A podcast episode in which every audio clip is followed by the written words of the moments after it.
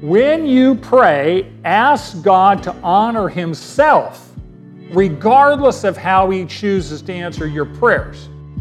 God's supernatural power is only available to those who rely on Him and not themselves. Welcome to the Manna Bible Lessons Podcast. Manna is a Bible study life group that meets at Valley Baptist Church in Bakersfield, California every Sunday at 9:30 a.m. However, if you're listening from another part of the world, then we welcome you and we invite you to stay tuned after the lesson to hear how you can submit your prayer request to be on our prayer sheet. Thank you for joining us, and now here's Brad Hannock.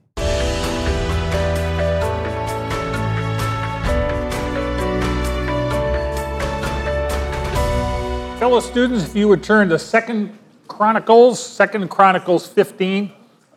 This is a, uh, parallel passage, 1 Kings 15. We're looking at the kings of Israel and Judah, and of course, those are covered in 1st and 2nd Kings, 1st and 2nd Chronicles.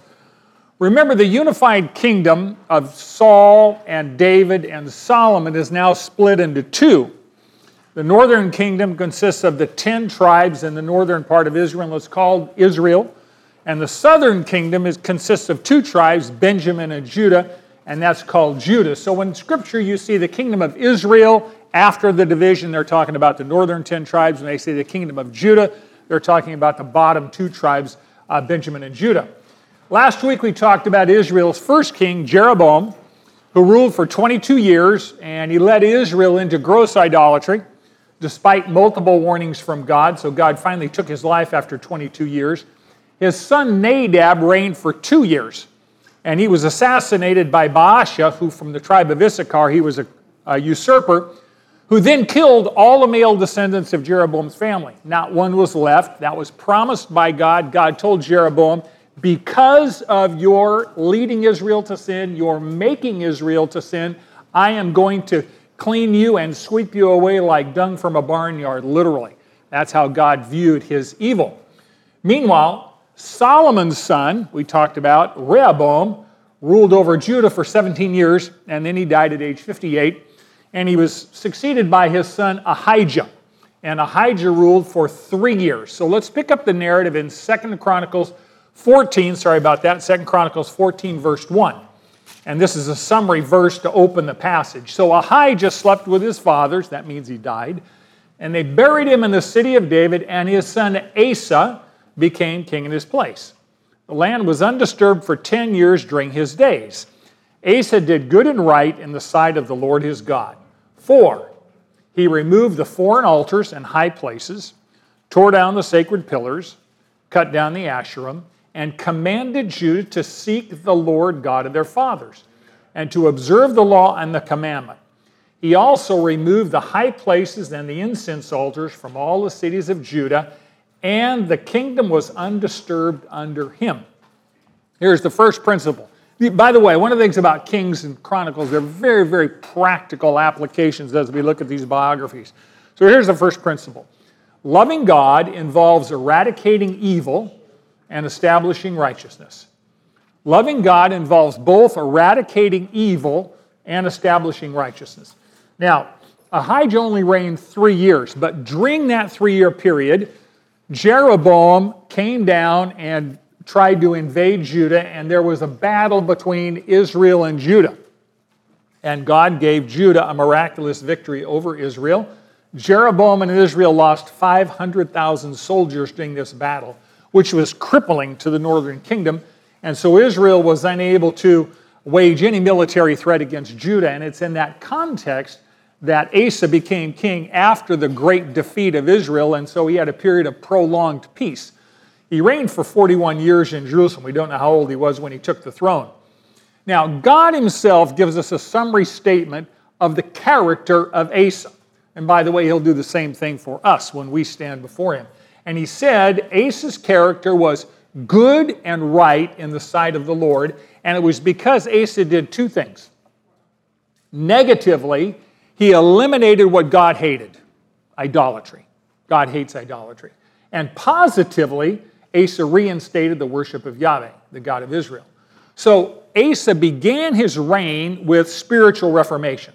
He declared war on idolatry and he did his best to eradicate, to uproot it from Judah. Now, he did this in several ways. You'll notice the terms foreign altars. He got rid of foreign altars. Foreign altars were people made sacrifices to gods other than Yahweh, uh, the God of Israel. And they did that on high places. Throughout Kings and Chronicles, you're going to see this term high places. And it, it refers to elevations, mounds, hilltops, any area that is elevated. And it was a common place where the people made sacrifices to gods other than the God of Israel. So it's associated with idolatry. High places is a code word for idol worship. And they, they would do this on high places because you thought they thought they were closer to God because you, you know you're 100 feet elevation, right? Altars and shrines were what they built on top of those high places. There, those were the temples and the shrines where they built their altars so they could uh, sacrifice, and the land was littered with these shrines to pagan gods. Uh, sacred pillars, uh, Asherim by name, were incense altars. Incense altars. They had stands where they would burn incense, and they were carved poles made out of wood that contains images of Asherah. Now, Ish, Asherah was the mother of Baal. Baal, we're going to find out a whole lot about here uh, shortly when we get into Ahab. Baal was the Sidonian god of the storm, of rain. And in the Middle East, rain is a very, very big deal. No rain, you starve because no rain, you can't grow any crops. So she was the goddess of fertility. So these Asherim were used in fertility rites, and Canaanite worship often involved ritual sexual prostitution, among other per- perversions. So you can understand why Israel had a hard time dealing with this, just given the flesh, human nature. Incense altars, of course, they would burn incense, and that created a sweet aroma that would waft up to heaven for their gods to appreciate. So Asa eliminated these places and practices of evil. That was what he did negatively. Get rid of evil. What he did positively, he commanded Judah to do what's right. You probably noticed in your own life, it's not enough to merely stop doing what's wrong. You have to replace it with doing what's right. You have to displace it. In other words, you push out the evil with the good. If you have a five gallon bucket and it's filled with sand and dirt uh, one of the easiest ways to clean it up is put a garden hose in the bottom, right? Turn it on high. And over time, the clean water will displace all the dirty water. Moral vacuums don't exist. Vacuums were always filled, whether it's physical vacuums, they're always filled, or moral vacuums. You cannot simply get rid of what you don't want, what is evil. It has to be replaced with what's good. It's evil's literally pushed out with what's good. So stop doing what's wrong, and you do that by starting to do what's right. That's how you get rid of it, by the Lord's help. So Asa commanded Judah to seek the Lord, in other words, to draw close to the Lord. Interesting, God often uses the word walk to describe his relationship with us. You know, it says that Enoch walked with God. They moved in the same direction, they were taking the same steps toward the same goals. When you walk with someone, you obviously agree on your direction or you wouldn't be walking with them. When you walk with someone, you're close to them. When you walk away from somebody, what? You're saying, I want to be further away from them. Disobedience is always putting distance between you and God. Disobedience is walking away from God. Obedience is walking toward God. Now, Asa commanded Judah not just to get rid of evil, but to seek God, to walk toward God. And as a consequence of that, God gave them peace for 10 years, no warfare. Now, God blesses us with peace and other things for a reason. God wants us to use that time to prepare for what He has planned for us in the future. Take a look at verse 6. During this period of peace, this 10 years, Asa did what? He built fortified cities in Judah since the land was undisturbed and there was no one at war with him during these years because the Lord had given him rest. For, Asa said to Judah, quote, Let us build these cities and surround them with walls and towers, gates and bars. The land is still ours because we have sought the Lord our God. We have sought him, and he has given us rest on every side. So they built and prospered. Here's the principle this is so basic, and I see it violated all the time. Preparation is prudent because the future is unpredictable. That's what you call a WODA. Whoa, duh, right? A WODA. We run into those all the time. There are obvious principles that we routinely violate, right? Preparation is prudent because the future is unpredictable. Asa understood that this time of peace was a blessing from God, but it was also an opportunity. Asa understood that the purpose of this peace, among other things, was to give Judah time to build cities and fortify them against possible future invasions. It says, when they sought the Lord, God prospered them, and part of that prosperity was peace. Asa understood something very fundamental.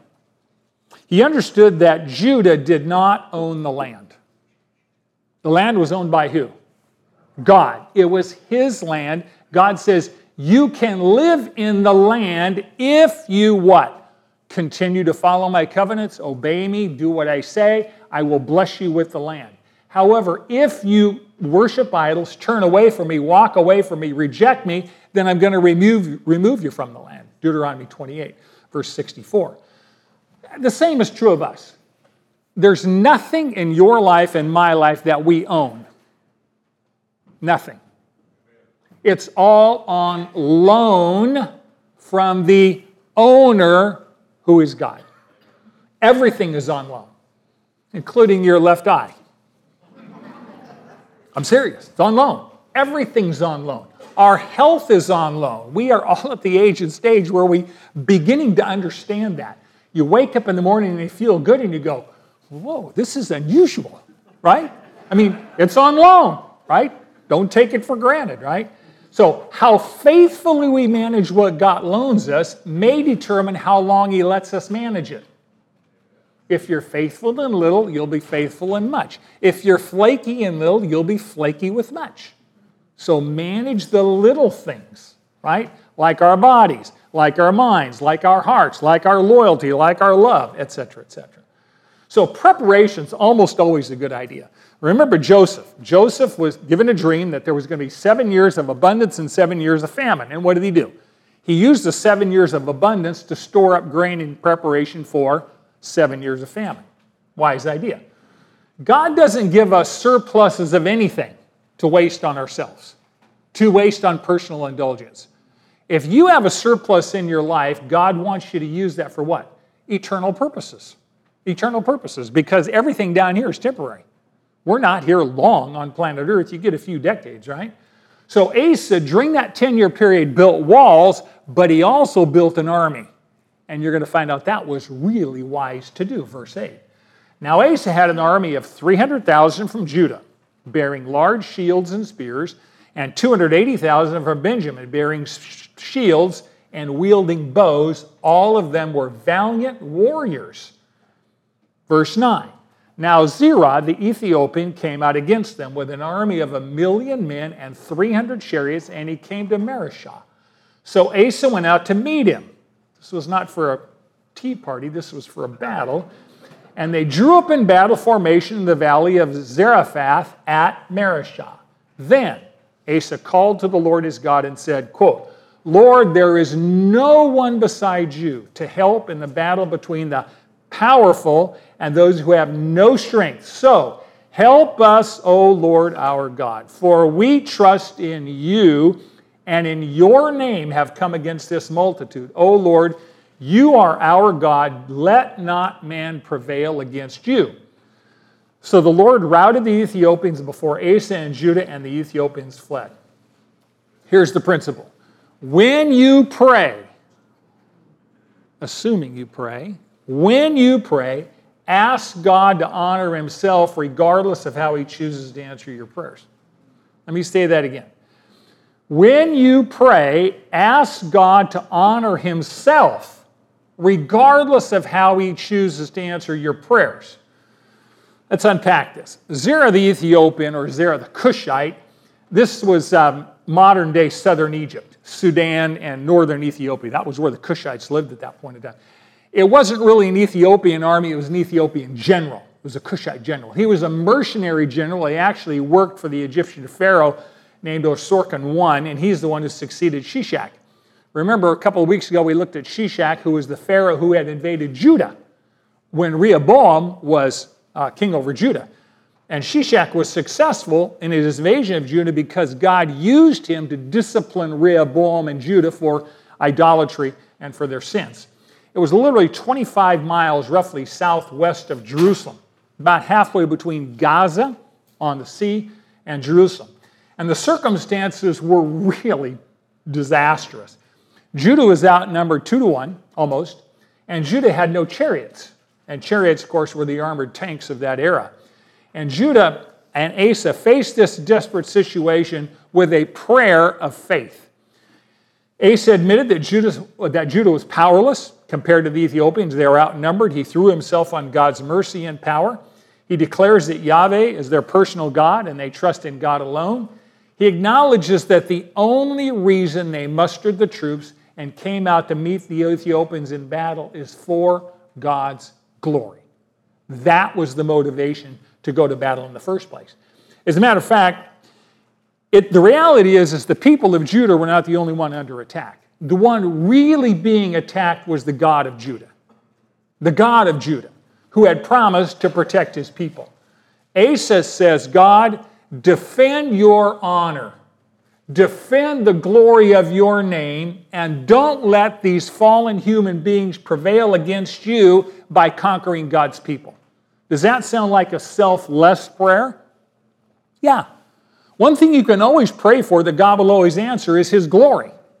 If you want to get a yes to your prayers, ask God to glorify Himself however He chooses to answer your prayer, and He will always answer your prayer in a way that glorifies Him. Always. And so Asa says, Lord, glorify yourself by defeating this enemy. And God demonstrates His power.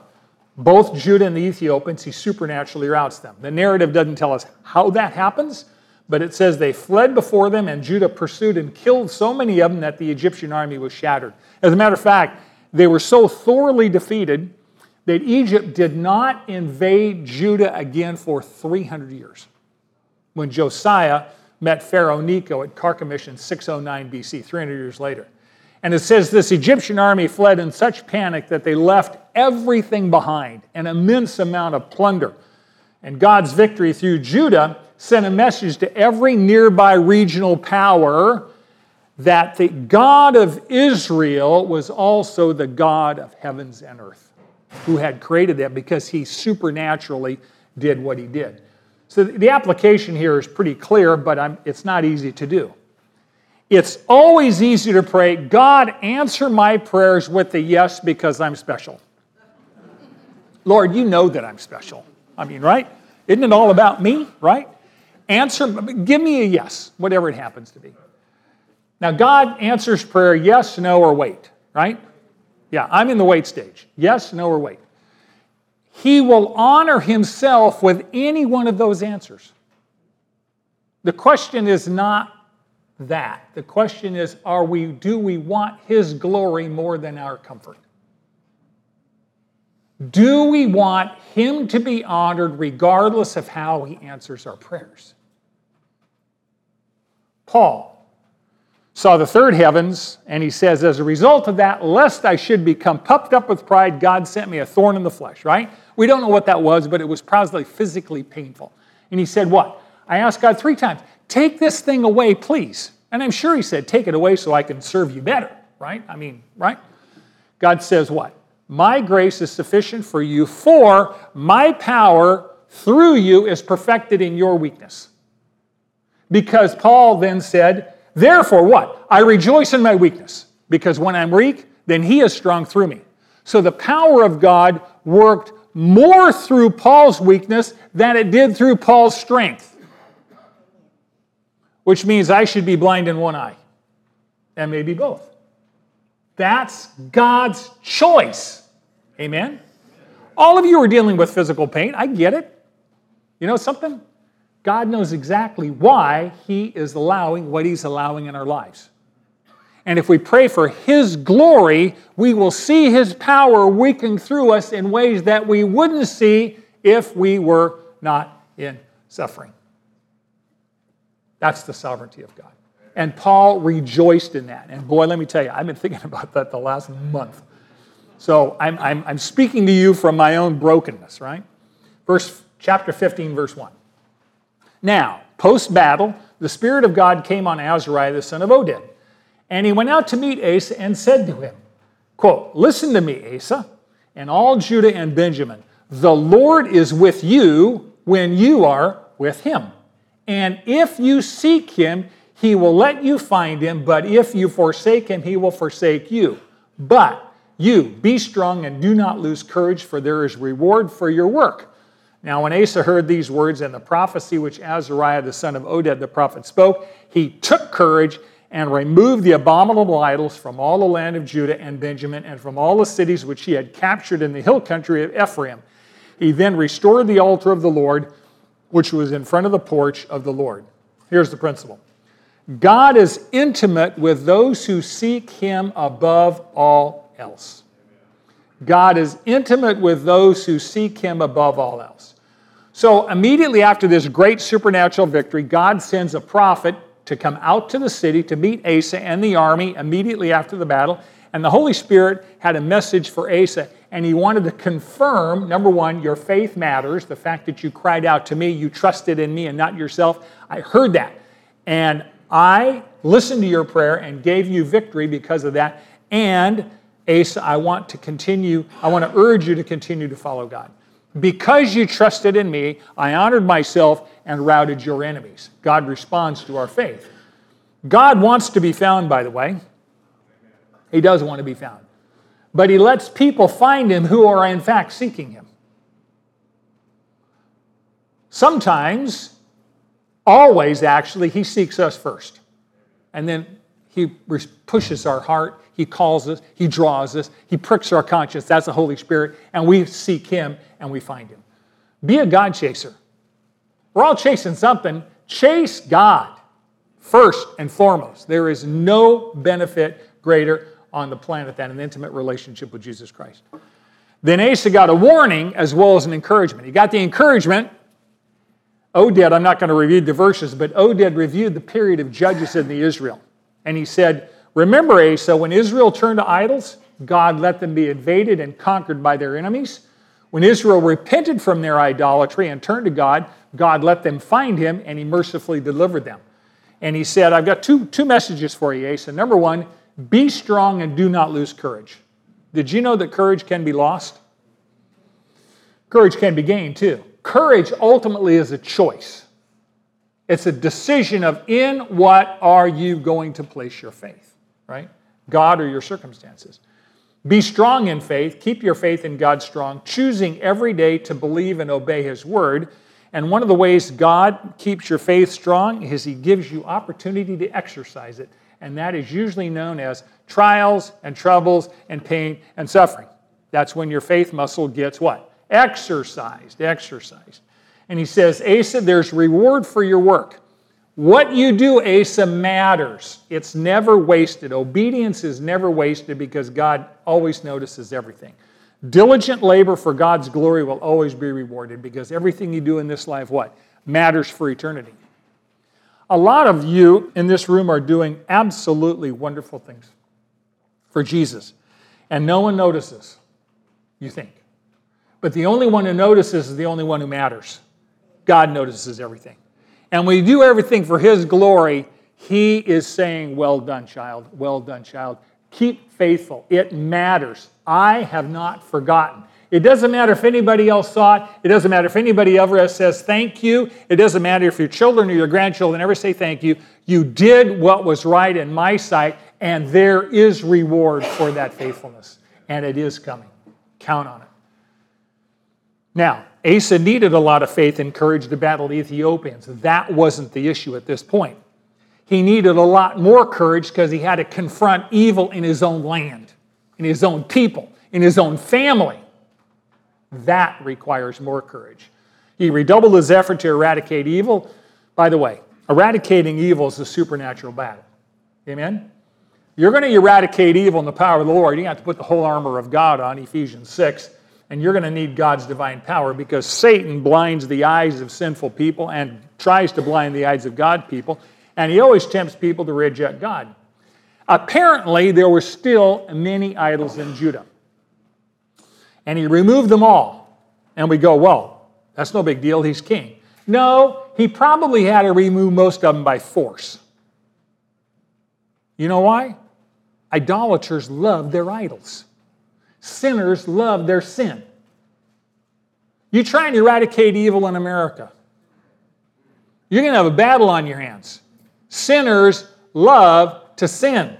We've all been there. By the grace of God, we're not there, right? It takes courage, hard work, and faith to uproot evil. 1 Kings 15 tells us that he expelled all the male cult prostitutes from the land. That gives you an idea of the degradation of the culture. Canaanite worship had both male and female uh, prostitutes. He even removed his own grandmother from being the queen mother because she had built an image of Asherah. And he burned it in the altar and he got rid of her as queen mother. Now that takes courage, right? Grandma, you're out of a job because you're doing evil stuff, right? Sometimes it takes a lot more courage to deal with evil in your own family and in your own life than it does out there somewhere, somebody else. So he not only got rid of evil, he positively he repaired and reinstated the altar of sacrifice in the courtyard. It had been 66 years since it had been used. He was bringing Judah back to the worship of Yahweh. As we mentioned, you always have to do more than eliminate evil. You have to promote righteousness. And the whole point of righteousness is connecting people with God. That's really the whole point, right? Connecting people with God. People that are disconnected from God are under the power and authority of Satan. So he reinstated worship, which was a right relationship between God and people. He led the people to rededicate themselves to the Lord. Look at verse 10. After the battle, after the prophecy, verse 10 says, they assembled at Jerusalem in the third month of the 15th year of Asa's reign.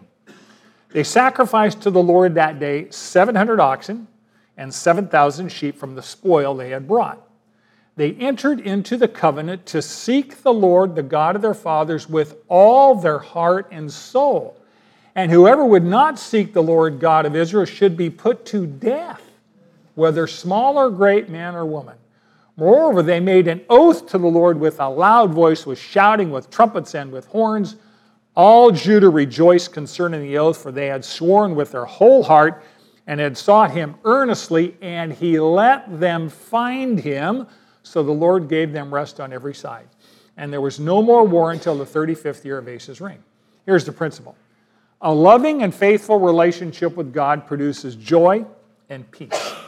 A loving and faithful relationship with God produces joy and peace. There's a great deal of emphasis in these verses on the word covenant. Now, the word covenant comes from a word means to cut, to cut. It means a legal, binding agreement between two or more parties that has been sealed with blood. That's life, right? God's covenant with Abraham was symbolized by a cutting we call circumcision, right? And there was bloodletting during that period of time when you're circumcised. In the Bible, a covenant is represented as an agreement between God and people, right? God is the creator, God is the king, and God always initiates the terms of the covenant with people. That's his right. Now, people can accept or reject God's covenant, but you cannot alter it. And that was true back in the day. Ancient kings would come to a, a people that they had conquered or they ruled over, and they said, Here's the terms of our agreement. Here's how I will rule, and here's what the terms of our relationship will be. You can accept it or reject it, but you can't modify it. People are forever trying to tell God how to run his universe. Yeah, I want a relationship with you, Lord, but here's what you got to do to have one with me. No, no, no. He's the creator, and you and I are the creature. So God sets the terms of his relationship with us. We know that. No one comes to the Father but through Jesus the Son, right? So here we see this great celebration. Asa and Judah are reaffirming the Mosaic covenant that God made with Israel at Mount Sinai. He said, Remember back then in, in Exodus 19, he said, I'm calling you to be a nation of priests. I want you to be my ambassadors. I want you, Israel, to be my special people. I want you to represent me to the peoples of the earth. By the way, if you're going to do that, you're going to need to love me, you're going to be loyal to me, and you're going to need to obey all the terms of this agreement, starting with the Ten Commandments. If you represent God, you need to live like God, otherwise, you misrepresent God. So if you bear the name Christian, behave like Christ so people have an accurate idea of what Christ is really like, correct? So Israel had promised to keep God's covenant at Mount Sinai, but they violated the terms of that covenant over and over and over again. So now they're reaffirming and swearing a great oath, a great promise, a great vow that they will keep this covenant. Following this great victory, they made extensive sacrifices. By the way, a sacrifice is an expression of how much you value God. 700 oxen, 7,000 sheep, pretty extensive. They're basically saying, Lord, we give you this sacrifice as an expression of how much we value you. What does God expect from us? He said, I gave my life for you, therefore I expect you to what? Give your life to me. Yes? So they made a promise, they're going to obey his covenant and follow him with their whole heart. It says they were very earnest. They said what they meant and meant what they said. They were serious. Uh, they, and as a result of that, they had great joy. Have you noticed that there's always joy in God's presence? When you're in God's presence, you're in a right relationship with Him, joy is one of the outcomes. The second one is peace. Intimacy with God requires obedience to God, and when you're obeying God, you're at peace with God, right? What are the fruits of the Spirit? Love, joy, peace, right? Patience, those things. It says they sought Him earnestly, and God let them find Him which is really a reversal of what we would expect. No human being finds God because they've got an extra special GPS spiritual system that can kind of give you the map of the heavens and you know where God is, right? God is only found because he allows himself to be found. He reveals himself to those who seek him. Jeremiah 29 13 says, he's talking to Israel, he says, You will seek me and find me. What's the condition? when you search for me with all your heart, and I will be found by you, declares the Lord. You know, I talk to people all the time, and they have this mistaken belief that they can walk away from God for their whole life. And then they say, you know, I'm going to make peace with God on my deathbed. Well, that's assuming you're going to get a deathbed. Right? You may not get one. You may die in a car accident. The Bible says what? Today is the day of salvation because tomorrow is not guaranteed. None of us know the D day, the day we're checking out of here. The Lord says, Tonight your soul's required of you. Remember the rich fool? He said, I got all these barns, I got all this stuff, I'm going to do well. And the Lord says, Tonight's the night, you're leaving it all. And he wasn't ready. The most amazing thing in all of life is that the Creator God of the universe wants a relationship with people right? And he has gone to extremes to make that relationship happen through sacrificing his own son on our behalf to pay the debt for our sins. And he invites us and he commands us Seek me. I want to be found by you. I want a relationship with you. But you have to come through the Son, come through Jesus Christ for the forgiveness of sins. Go to chapter 16, verse 1. In the 36th year of Asa's reign, Baasha, king of Israel, came up against Judah and fortified Ramah in order to prevent anyone from going out or coming into Asa, king of Judah. Then Asa brought out silver and gold from the treasuries of the house of the Lord and the king's house and sent them to Ben-Hadad, king of Aram, who lived in Damascus, saying, quote, Let there be a treaty between you and me as between my father and your father. Behold, I have sent you silver and gold. Go, break your treaty with Baasha, king of Israel, so that he will withdraw from me. Here's the principle don't rely on God's enemies to accomplish your goals. Some of these things are so obvious, you go, well, yeah. Don't rely on God's enemies to accomplish your goals. So, Asa and Judah are now have experienced an extended period of peace. I want you to know that prolonged peace and prosperity can be spiritually harmful. Doesn't have to be, can be spiritually harmful. God seems relatively unnecessary when everything in your life is going well, right? It's easy to neglect our spiritual disciplines. You know, it's somewhat like physical exercise. Uh, if there's one phrase I've learned to respect, it's this use it or lose it.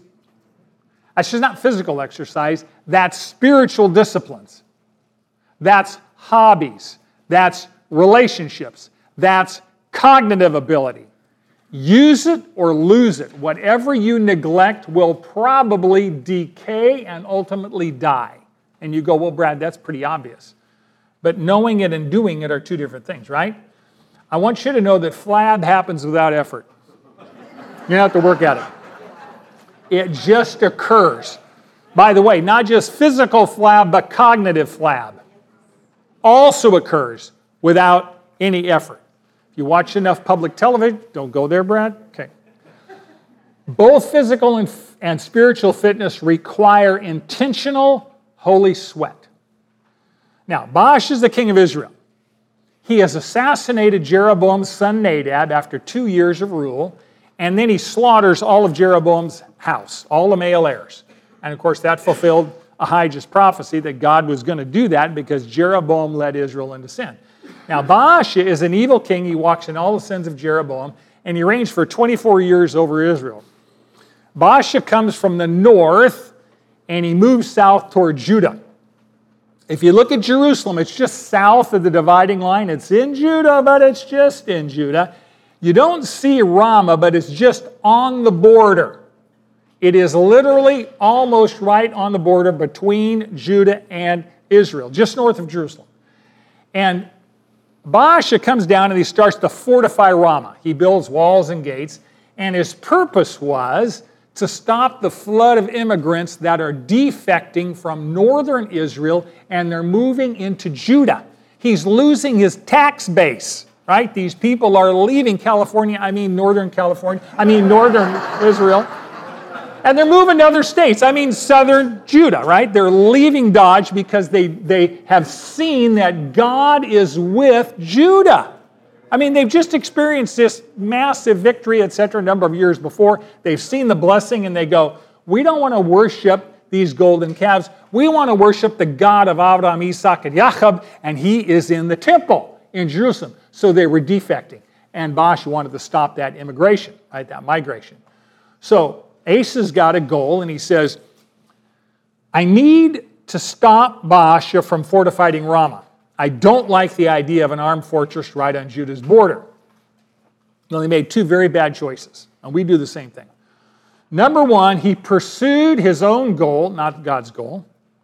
And number two, he relied on God's enemies to accomplish that goal. Now, just saying he could have prayed. Just a thought, right? Your enemy's on your doorstep, they're fortifying, they're building a fortress on your border, and you could pray about it and say, God, we belong to you, we're your people, right? What should we do about this? If anything, what's your will? What's your plan? We submit to you. But he didn't want God's solution, he wanted his solution.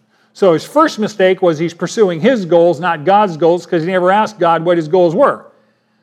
And his means were he stole God's treasures from the temple. Stole them.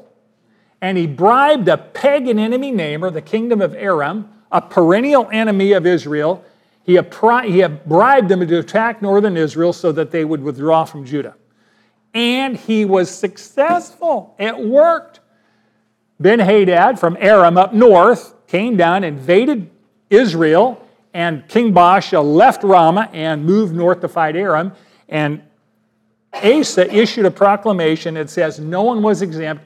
Every able bodied person in the land crossed the border, took every rock, every piece of wood from that Ramah fortress, and brought it down to Jerusalem, and they built their own fortifications. They literally dismantled all of Baasha's fortifications. Have you ever noticed that sometimes the worst thing that can happen to you is when your own plans succeed? When you're, when you're successful. We used to always joke that the worst thing that can happen to a novice gambler is that they start winning. They start thinking they're smart. See, never confuse brains with luck. Or in my business, never confuse a bull market with brains, right? I mean, don't, don't, don't, don't confuse yourself. We're not that smart. See, when we succeed in our plans, we do what? We trust ourselves more instead of trusting God. So Asa put his trust in bribes and political alliances instead of the Lord.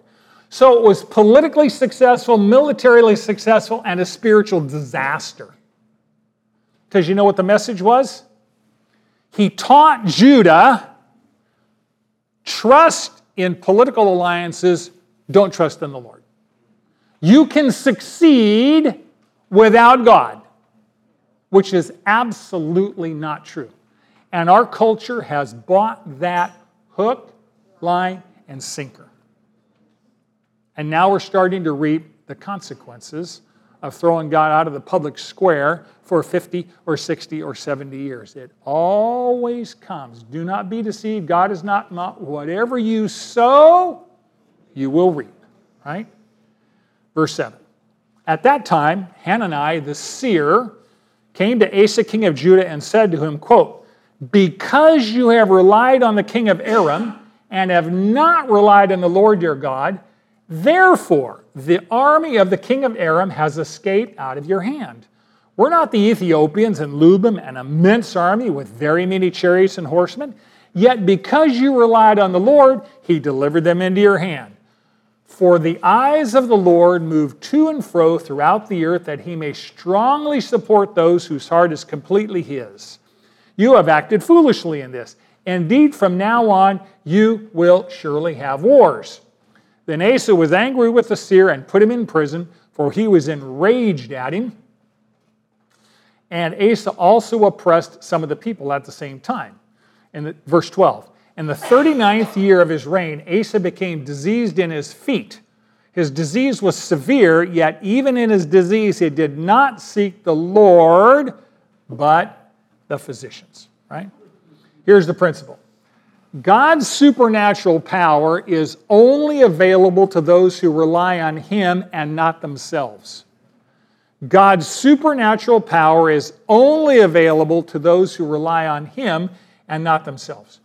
So God sent his prophet Hanani to confront Asa for his refusal to trust in God, and he relied on his own plans. And the prophet reminded Asa, Asa, years before, remember that God demonstrated his faithfulness to you? He delivered you from a much larger enemy. There was a million man army from Egypt, and you prayed, and I delivered them uh, supernaturally because you trusted in me alone. And here you are trusting in yourself and you've achieved your own goals, but you've missed my goal. And you say, well, what was God's goal from all this? Did you notice the phrase, quote, therefore the king of Aram has escaped out of your hand? God's goal was far larger than Asa's goal. Asa's goal was, I got a problem on my northern border my northern neighbor, King Baasha, has fortified this city. I need to get rid of him. I need to get him to withdraw.